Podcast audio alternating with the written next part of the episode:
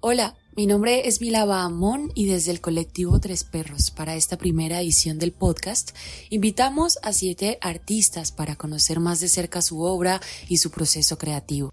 Este espacio, como les comentaba, se llamó o se llamará Siete Artistas 400 años, toda vez que Bucaramanga cumple 400 años de historia. A su vez, estos artistas y en estas conversaciones nos contarán cómo se encuentra el panorama artístico en Bucaramanga y cuáles son las inquietudes o motivaciones que mueven hoy a los artistas en la ciudad. También hablaremos de sus referentes, de sus ideas y sus nuevos proyectos. Martín Camargo nace en Pamplona Norte de Santander en el 82, pero ha vivido en Bucaramanga desde el 99. Desde su niñez ha sentido una atracción especial por entender qué significan las obras de arte el acontecimiento definitivo de su asombro artístico se dio cuando visitó el Museo de Arte Moderno Eduardo Ramírez Villamizar en Pamplona. Él comenta que las obras que vio no se parecían en nada a lo que había encontrado en las enciclopedias o en los libros de arte. Eso fue lo que despertó su deseo de saber qué eran las obras de arte, cómo funcionaban y cómo se distinguían de otras cosas que no lo eran. Martín se ha desempeñado como profesor de las escuelas de idiomas y artes plásticas de la UIS. Esto le ha permitido conocer de cerca los procesos de intercambio comunicativo y creativo que se llevan a cabo en la realización de investigaciones artísticas y los proyectos expositivos. Como creador, él es un firme defensor del trabajo colaborativo, donde cada uno de los participantes entrega lo mejor de sí mismo en la realización de un propósito consensuado. Hoy conoceremos lo que fue la muestra colectiva de DICAS. DICAS es la oficina de refuncionalización estética y fue una exposición que albergó en dos salones dos ensayos expositivos con obras de distintos artistas. Siete artistas, 400 años. Hoy iniciamos otro capítulo de Siete artistas, 400 años. Estas conversaciones pensadas y creadas por Tres Perros Colectivo. Creo que mm, ha sido gratificante acercarnos también a la intimidad de los artistas, desde sus casas, desde sus realidades, para entender cómo es que están adelantando hoy día sus procesos artísticos, que los inspira, eh, que los alimenta a la hora de crear.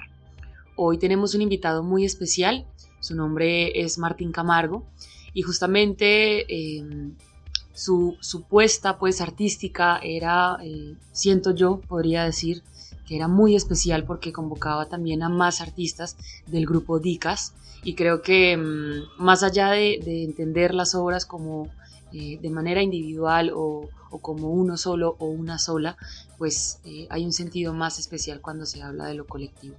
Por eso quiero darle a esta hora la bienvenida a Martín y agradecerle por conversar hoy. Hola Martín, ¿cómo estás? Hola, muchas gracias por esta invitación, me encanta estar acá y pues sí, efectivamente quiero conversar, vamos a ver qué tal fluye este intercambio. Sí, además, qué linda casa, hay que decirlo. Ahorita estábamos eh, hablando con Sebastián fuera de, micrófonos y decíamos, qué lindo, qué lindo que nos abran las puertas, nos dejen conocer su intimidad y los espacios también donde están creando. Entonces, gracias por eso antes de mm, ir como tal a mm, este espacio colectivo que estuvo liderado por ti y por Grupo Dicas, quisiera eh, darle un contexto a las, a las personas que nos escuchan en estos momentos y contarles, contarles quién es Martín Camargo. Bueno, listo. Yo voy a decir rápido quién soy. Nací en Pamplona. Eh, yo tengo un recuerdo y es cuando fui al Museo de Arte Moderno Ramírez Villamizar. Allí encontré las obras de obras modernas y yo decía, pero esto es arte. En realidad siempre tuve como esa sensación, ¿y por qué están en esta casa? Uno de niño ingenuo, como que, pero tan bonita la casa y estas obras tan raras. Y digamos que creo que fue como mi primera experiencia respecto al arte moderno. Eh, y bueno, después me gradué, me vine a Bucaramanga a estudiar. Después de un, pues pasé por varios, varias carreras, pero me decidí finalmente por filosofía. Y bueno, me gradué con un proyecto sobre eh, un filósofo del arte. Siempre estuve vinculado a las artes plásticas, siempre me interesaron. Para graduarme tomé algunas materias en la carrera de Bellas Artes de la UIS también. porque pues por contexto pude matricularlas. Y cuando me gradué, pues de alguna manera como que quería eh, investigar sobre el arte, sobre todo de Santander y Norte de Santander. Eh, sobre todo por el comentario de alguien que me decía, pero venga, es que todo el mundo escribe Bogotá, de Medellín, pero de nosotros nadie escribe. Y yo me acordaba de la película de Almodóvar, como que quién hablará de nosotros cuando estemos muertos. Tremendo. Entonces yo decía, bueno, hay que empezar a, a escribir sobre lo que pasa acá y eso fue como mi primer esto, relación con los artistas, sobre todo los artistas de la UIS. Y mm, dentro de, este acercamiento y y este inicio ¿no? que está en, tu decisión de, emprender el camino artístico. Mm, ¿Cuáles han sido tus narrativas hasta ahora? Digamos, tu, arte de qué habla o, a qué le apuesta en, cuanto a técnicas y referentes.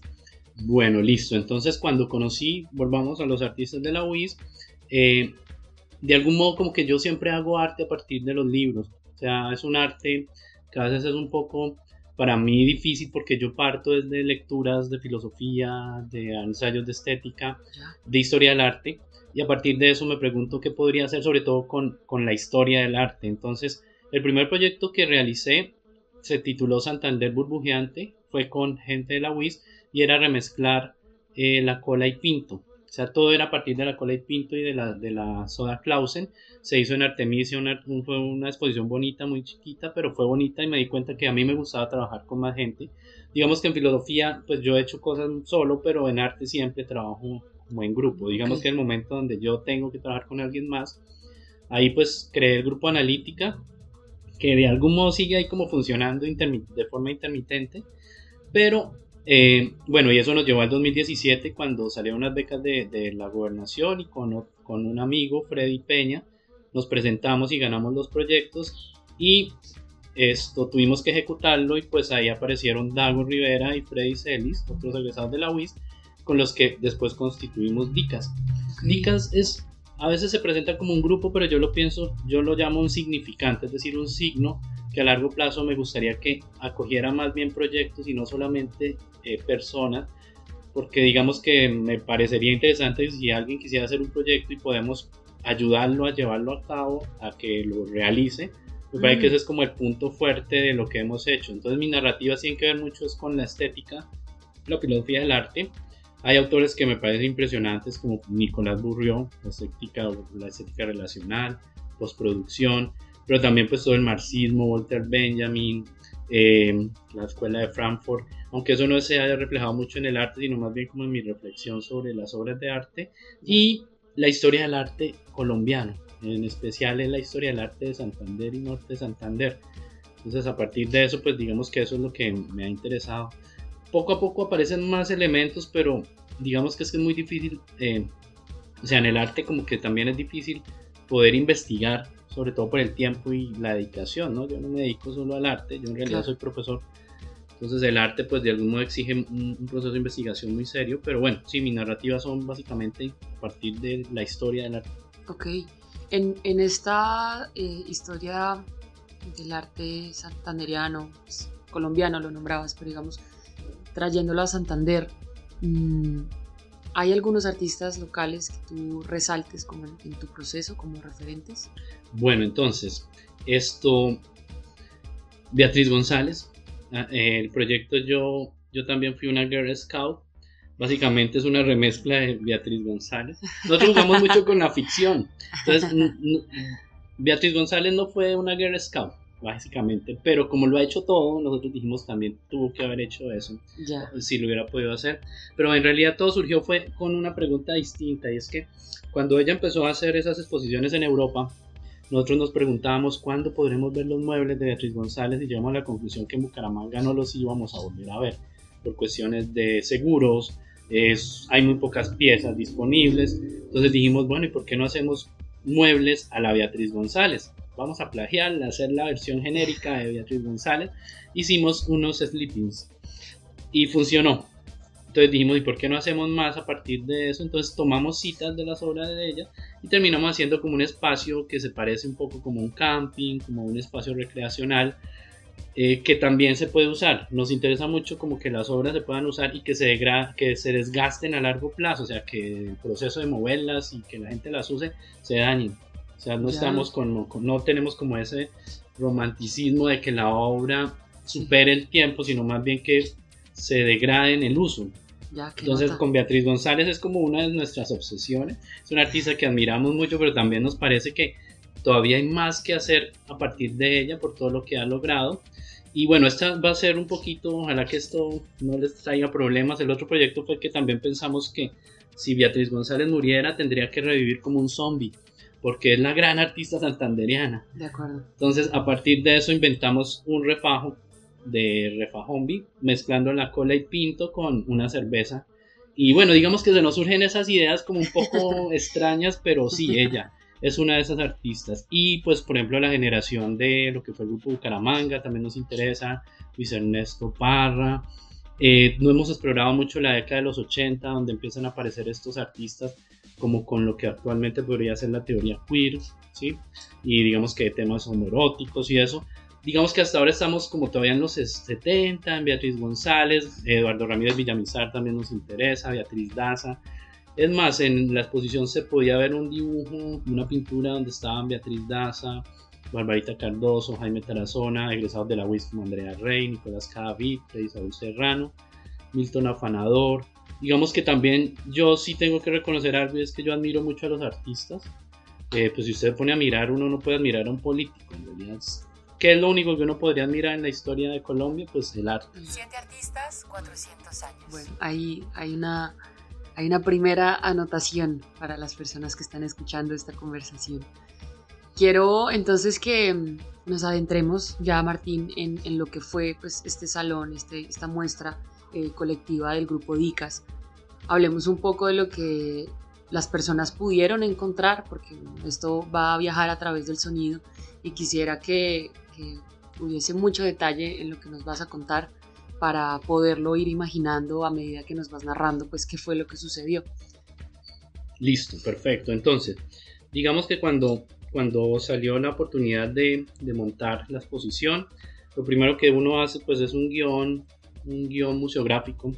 Entonces empezamos con una pintura que es la única que hasta el momento tenemos de un proyecto que es ensayos de fauna política colombiana. Queremos como, como indagar un poco otra vez por vía de Beatriz González como otra vez someter a crítica a la política y solo tenemos una pintura que es así, voy a guardarme un poco como el, la referencia, pero es como un, como un héroe, como uno de los próceres de la independencia sobre un hipogrifo, pero la referencia es un político contemporáneo. Después pasábamos a un espacio que era el, de, el del camping que les mencionaba, donde podíamos encontrar como una carpa de madera donde podíamos entrar, ahí había un arenero, también encontramos una mesa negra y encima unos platos de icopor con botellas de cola y pinto intervenidas con unos adhesivos distintos, latas de gaseosa también intervenidas con spray, con, con stencil y unos dibujos. Eh, digamos que esta era la parte donde les digo que nos interesaba crear como esa parte del camping, pero para esta exposición hicimos el arenero. El arenero tiene unas figuras que son los cargueros de Beatriz González, que por cierto en este momento hay una exposición eh, en Bogotá donde vuelve esta figura y pues a nosotros nos interesa también como el introducir como el referente sin que sean tan explícitos para la gente pero que a largo plazo pues que generan algo un poco como macabro el arenero tiene que ver con, con las cosas comunes. Pero entonces crear un arenero para niños sin que sea como tan explícito nos, nos interesa. Después pasábamos y encontrábamos un como un monolito. Y uno podía subirse allí. Fue una acción que hicimos donde yo me paraba allí, daba como unos discursos del siglo XIX incitando a la guerra. Fue parte de una acción donde otros, los, los otros artistas con camisetas y unos antifaces en forma de pájaro eh, recitaban poesía colombiana y jugaban con unos objetos geométricos. Y también estaba acompañado de unas piezas sonoras que las hizo DJ Trucha. Pero esto no lo alcanzamos a hacer en la sala, sino fue, pues montamos más bien los objetos. Pero eso fue el otro proyecto que se tituló pájaro, pájaro del crepúsculo, aves de la aurora. A continuación había como un biombo en tres partes, con unos carteles, que, carteles digitales en varios colores, una remezcla de Joseph Albers con la oración Cada color oculta un deseo. Algunos lo han interpretado como una obra queer, como, como una reivindicación, digamos que la teoría de género, pero nos gusta pensarla más como reivindicación del deseo en general. Ya. Eh, y digamos que sí, era muy colorida, o sea, pero igual si se la apropian en ese sentido no hay problema. Después encontramos el gabinete de las aves excéntricas, que eran aves en papel maché, en una estructura eh, hueca. Y el jardín para Jaime Tarazona, después continuaban que era un jardín con tres muebles de madera en crudo, eh, con unas formas geométricas. Y bueno, y cerramos con la oficina, que fue el proyecto que presentamos ahorita, que es la oficina de refuncionalización estética. La idea es un poco, o sea, yo sí considero que el arte es una investigación eh, que tiene la función de proporcionar experiencia, ampliar los límites de la experiencia, pero en ese proceso tiene que generar una experiencia estética, es decir, materializar las ideas. O sea, el arte tiene que materializarse en objetos, ideas, instalaciones, información. Entonces, la oficina era más como un lugar, lo pensamos como un lugar un poco como de coaching y de, y de terapia de grupo. Ok. O sea, como que cuéntenos sus problemas, hablemos lo difícil que es hacer arte en Santander y en Colombia. Sí. Y bueno, pero también teníamos un baulito con unas acciones inspiradas en fluxos y en el arte conceptual. Entonces, el que no quisiera hablar, pues hacíamos acciones. Ya. Y pues sí, la exposición es un desorden, lo reconozco, pero en parte es porque son muchos proyectos los que pusimos allí en un solo lugar, ¿no? Ya.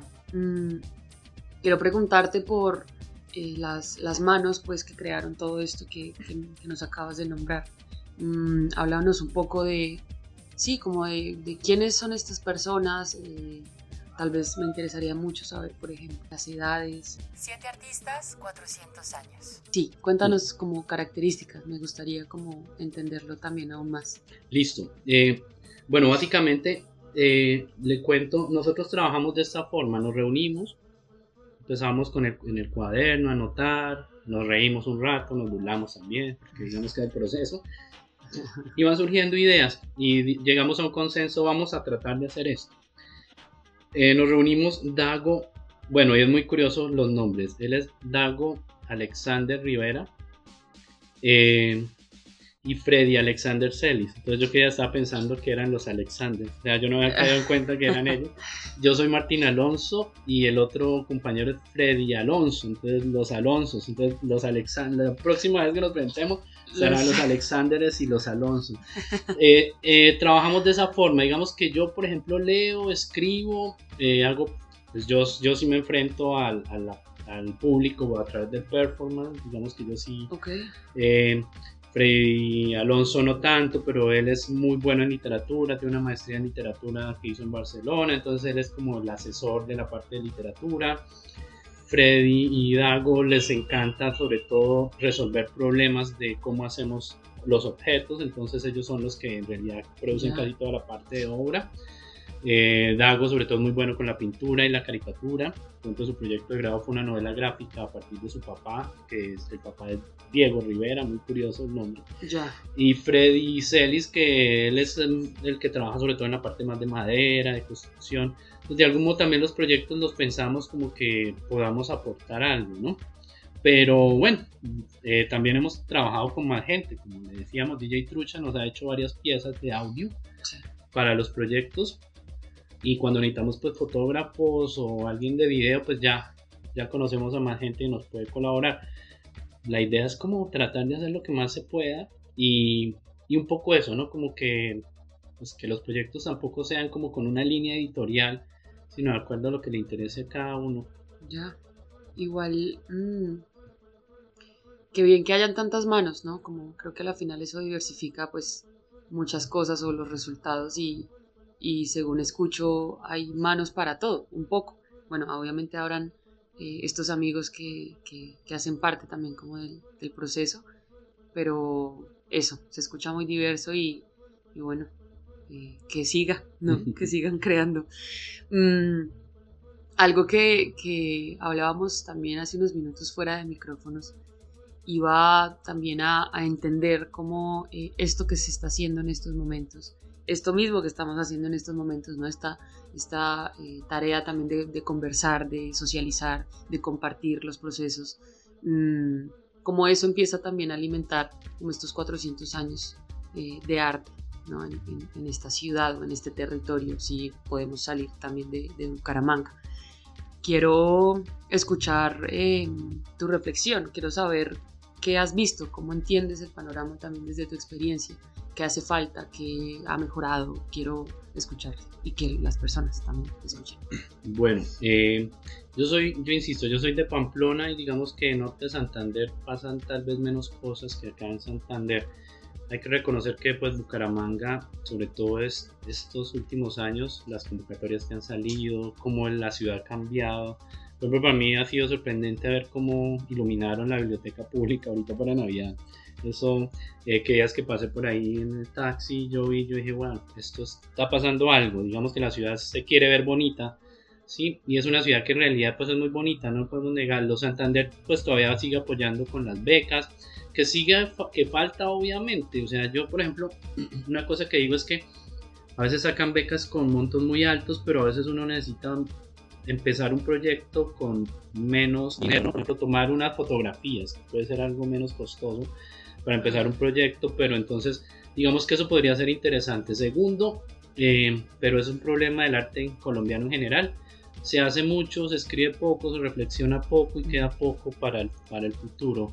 Por ejemplo, con Leonardo Caballero, que mm. el historiador de, de la UIS, con el que trabajamos en Historia del Arte de Santander, uno de los principales problemas que tuvimos era que había que levantar archivos. ¿sí? Acá pues no había un sitio donde uno pudiera ir a ver catálogos, exposiciones, eh, o están los, los archivos en, las, los artistas y de pronto pues algunos se terminan perdiendo o se terminan dañando, entonces era una gran dificultad.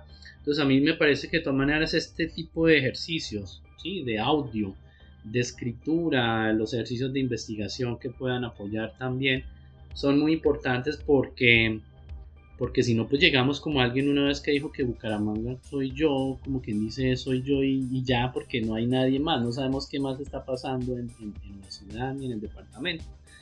Pues hay regiones que sí han hecho eso como, como a juicio, ¿no? De acuerdo. Pero, pero bueno, yo veo que las cosas pueden estar cambiando, están pasando mucho más cosas, pero sí es necesario protegerlas para, la, para los lectores del futuro los que quieran escuchar sobre lo que ocurrió y que no solo quede como en la memoria individual de cada uno de nosotros. Bueno, qué bien que estemos conversando porque justamente esto ataca eh, directamente esta, esta falta a veces como de, memoria ¿no? y de archivístico que hay también en cuanto a, a los procesos y, los artistas, los y las artistas. Mm, ya para, para, ir cerrando esta conversación, quiero que nos recomiendes eh, algún artista emergente o varios artistas emergentes em, que estén dentro de tu radar o, dentro de tu panorama eh, reciente o bueno, que hayas visto como últimamente, eh, que te llame la atención y, también saber por qué, por qué te llama la atención. Bueno, esto va a sonar un poco extraño, pero estuve que días en la exposición de Sebastián en el Instituto Municipal de Cultura y yo le decía que pues que si sigue con ese ritmo y ese nivel, pues no le va a quedar difícil esto eh, conseguirse una beca, sí, sino que sí le decía también que tenía que dar a conocer su proceso y que saliera un poco de Bucaramanga, ¿no? O sea, buenos registros, que conozca curadores, que se arriesgue pronto a hacer residencias en el exterior, porque no lo vamos a, negar, vemos que el arte también es una red de contactos, es una red del capitalismo, así suene fuerte, pero, pero hay que moverse en esas redes. Eh, hay un término filosófico, va a sonar curioso, es el imbécil de Slavoj Žižek. Él dice, el imbécil es aquel que no cree mucho en el orden simbólico, que sospecha a él, pero que sabe moverse dentro de ese orden. Entonces, uno tiene que tratar de aprender a moverse en el orden que existe, y pues por eso les decía, es un artista a seguir, pero yo también les diría que le sigamos la pista a los egresados de la Universidad Industrial de Santander, que usted si se pone a mirar muchas convocatorias, ellos se las están ganando, sí, ahorita en esta hubo varios de los que ganaron, eh, eh, pero bueno, o sea, digamos que yo los invito no solo, solo lo emergente, porque también caemos un poco en la cuestión de que lo, lo joven y lo nuevo es lo mejor, también busquemos el pasado, porque hay artistas que acá hicieron cosas impresionantes que se han olvidado y que valdría la pena recuperar y que de pronto a ustedes, los, a los jóvenes, digámoslo, los puede inspirar mucho, ¿sí? Entonces, la generación de Bucaramanga 77, eh, Álvaro Salamanca, que fue uno de los primeros pintores que trató con temas homeróticos acá en Santander. Eh, después vendría pues toda la pintura de los 80 y los 90. Eh, y bueno, y pues esto, y mirar a ver, yo no sé, yo por ejemplo hay cosas que no sé quién sería el primero que hizo videoarte en Santander, historial performance, digamos que todo eso porque uno se alimenta del pasado y yo creo que uno por lo general lo que hace es remezclar el pasado. Entonces a los artistas jóvenes, pues sí, sigan, sigan en la pista todos los egresados. Eh, pero yo, yo creo que por mi toque pamplonés, por la nostalgia, también sigan en la pista al, pasado. O sea, no solo al presente, sino viajemos un poco a ver qué nos dicen lo que ya no existe, pero que pues quedan ahí unos indicios a descubrir. Bueno, queda de tarea y también lo comparto. Siete artistas, 400 años. Antes de, terminar, ¿dónde podemos acercarnos al trabajo de ustedes o a tu trabajo? Bueno, el lío es que yo hasta hace poco estaba actualizando Instagram. Esto, yo tengo uno que es el grupo analítica, pero es que la verdad no sé ni cómo es que, o sea, lo tengo ahí, pero tendríamos que buscarlo. También está Dicas. Eh, yo soy Martín Alonso Camargo Flores. Tengo ahí un, canal en YouTube, pero solo tengo como cuatro videos. Es que soy como malo para las redes sociales, se lo confieso. O sea, pero yo le estaba comentando que estamos redactando el catálogo de, del proyecto de Dicas. Entonces la idea es más bien como que yo no sé si tanto que nos busquen, sino trataremos de llegar a ustedes, entonces le pasaremos eso a ustedes y ustedes tal vez que son mejores en ese aspecto nos ayudarán como a, a que podamos esto, llegar a más gente, porque sí, la verdad es que, si lo confieso, soy muy malo como para eso, pero bueno, eh, digamos que más bien con, eh, yo, invitaría a los que nos escuchen a que estén pendientes de Tres Perros y otros medios de, información que nos van a ayudar a, difundir como este proceso. Bueno, mm, le voy a ayudar, Martín. Están como arroba grupo-dicas en Instagram y ahí la tarea, la tarea va a estar hecha también para cuando ustedes vayan y se pongan a, mirar el perfil. Acá estoy viendo varias cosas, lo tengo acá mismito. Y mm, bueno, nada, muchas gracias, muchas gracias por conversar. No, gracias a ustedes y bueno, ojalá que sigan con este tipo de iniciativas y que podamos escuchar muchísimos programas de acá en adelante. Que así sea. Y bueno, esto fue todo por hoy desde Tres Perros Podcast. No olviden seguirnos en nuestro Instagram y redes sociales como arroba Tres Perros Colectivo. Ahí seguimos ladrando. Chao.